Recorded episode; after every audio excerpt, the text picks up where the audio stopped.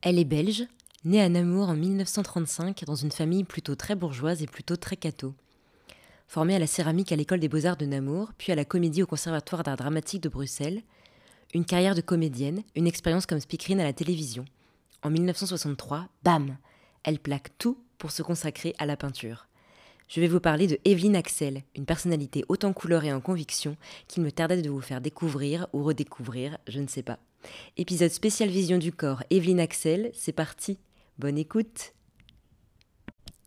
Evelyne Axel a vécu son art comme un destin, fulgurant, exigeant, absolu. Elle nous en laisse le frisson de vie. Cette citation du critique d'art Pierre Restani à propos d'Evelyne donne le ton. Cet artiste a tout approuvé.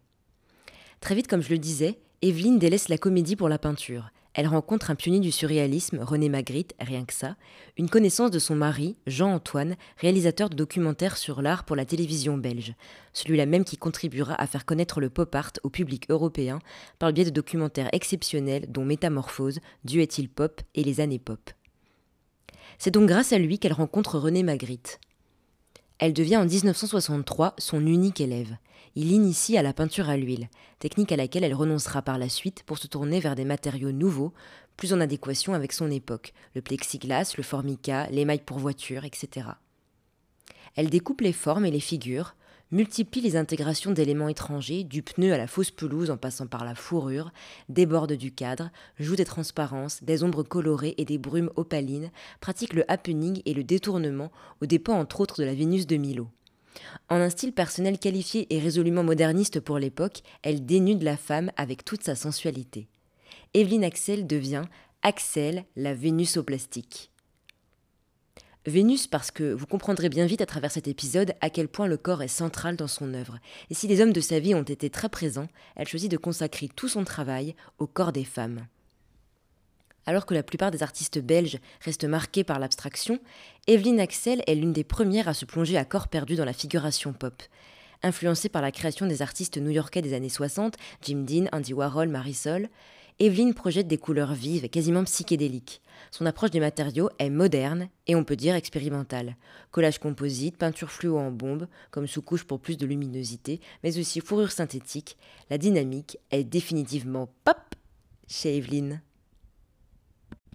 C'est à travers le corps de la femme et avant tout le sien, celui d'une femme engagée et libre, qu'elle exprime dans un feu d'artifice de couleurs vives une sensualité à la limite de l'érotisme. Dès 1966, Evelyne affirme son originalité. Lorsque l'on aborde l'œuvre d'Evelyne sous les angles particuliers de l'érotisme et de l'image de la femme, il ne faut pas simplement voir dans ses œuvres des femmes nues, se trouvant parfois dans des positions suggestives ou carrément sexuelles, mais savoir qu'au contraire, à travers ces thématiques, l'artiste veut arriver à analyser des rapports complexes existants entre hommes et femmes. Elle analyse également le rapport ambigu que les femmes entretiennent avec les images stéréotypées qui leur sont offertes par la société de consommation, comme le montre ce tableau subjectif Ice Cream ou son autoportrait fragmenté. D'ailleurs, pour preuve que rien ne tourne décidément très rond, Facebook a censuré en 2016 le visuel d'Ice Cream sur la page du musée de Philadelphie. C'est donc tout un cheminement social, culturel et identitaire qu'il faut dès lors pouvoir examiner et analyser dans son œuvre, bien au-delà du prisme de la libération sexuelle de la femme, même si elle est toujours bien présente dans son œuvre.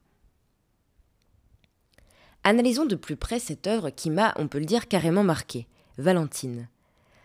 Valentine est une peinture sur fond d'or avec une figure féminine blanche en posture pin-up, peinte en silhouette. Un long zip s'étend sur le corps de la figure, suivant la ligne qu'un vêtement peut prendre. Une fois ouvert, il crée une sorte d'entaille étroite dans la peinture blanche, exposant une surface de couleur chair. Cette surface expose une courbe, l'empreinte d'un nombril et une suggestion de pubis. À côté de la figure, sur le côté gauche de la toile, pend un casque blanc avec une visière perspex. Cette œuvre, Valentine, dépeint la libération du corps féminin et la découverte de l'intimité incarnée dans le contexte de la course spatiale des années 60. L'artiste choisit comme emblème de sa cause le cosmonaute soviétique Valentina Tereshkova. Silhouette idéalisée sur fond doré, la Valentine d'Axel est à la fois une héroïne féministe et un monument à l'érotisme féminin. Le cosmonaute peut être zippé et décompressé, tandis qu'un casque de jouet est suspendu, inoccupé à proximité, que l'artiste a pris plus tard en photo en 1967. On peut aussi citer son œuvre Le beau châssis. Ce n'est pas une peinture au sens classique. La peinture elle-même semble être au. Ce que nous voyons en fait n'est qu'une ombre du sujet. Des contours sensuels suggèrent une femme anonyme, soumise au regard du spectateur, comme souvent, mais qui cette fois nous tourne le dos? Contrairement à la toile nue, le cadre est vivement recouvert de couleurs vives. Le titre ambigu ne fait pas seulement référence au châssis comme toile, mais est utilisé comme référence à l'idéal de la beauté féminine.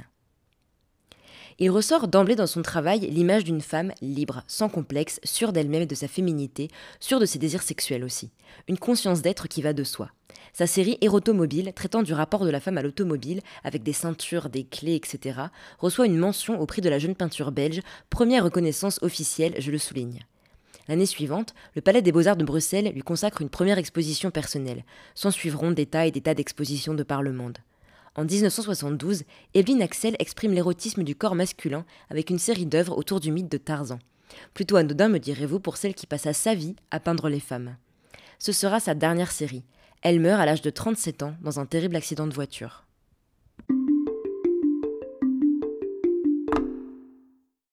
Evelyne Axel, femme artiste, femme actrice, femme contestataire, mais surtout femme tout simplement, fait partie de ces artistes qui ont changé la donne de l'histoire de l'art en faisant entrer cette discipline dans une nouvelle ère, considérant enfin les femmes artistes comme des créatrices à part entière. Elle était libre et courageuse, courageuse d'évoluer dans un boys club à la sauce pop et d'y affirmer sa féminité, sa sexualité. Sa vision du corps est une œuvre à la fois charnelle, flirtant avec l'érotisme en résonance avec son époque, celle de la libération des mœurs, des carcans de pensée, des corps et des tabous des années 68.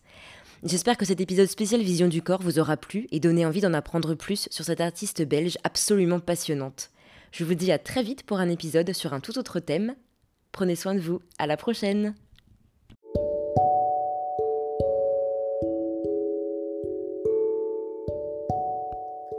Bienvenue dans Dessine-moi encore, le podcast pour tous les amoureux du corps et d'histoire de l'art. Bonne écoute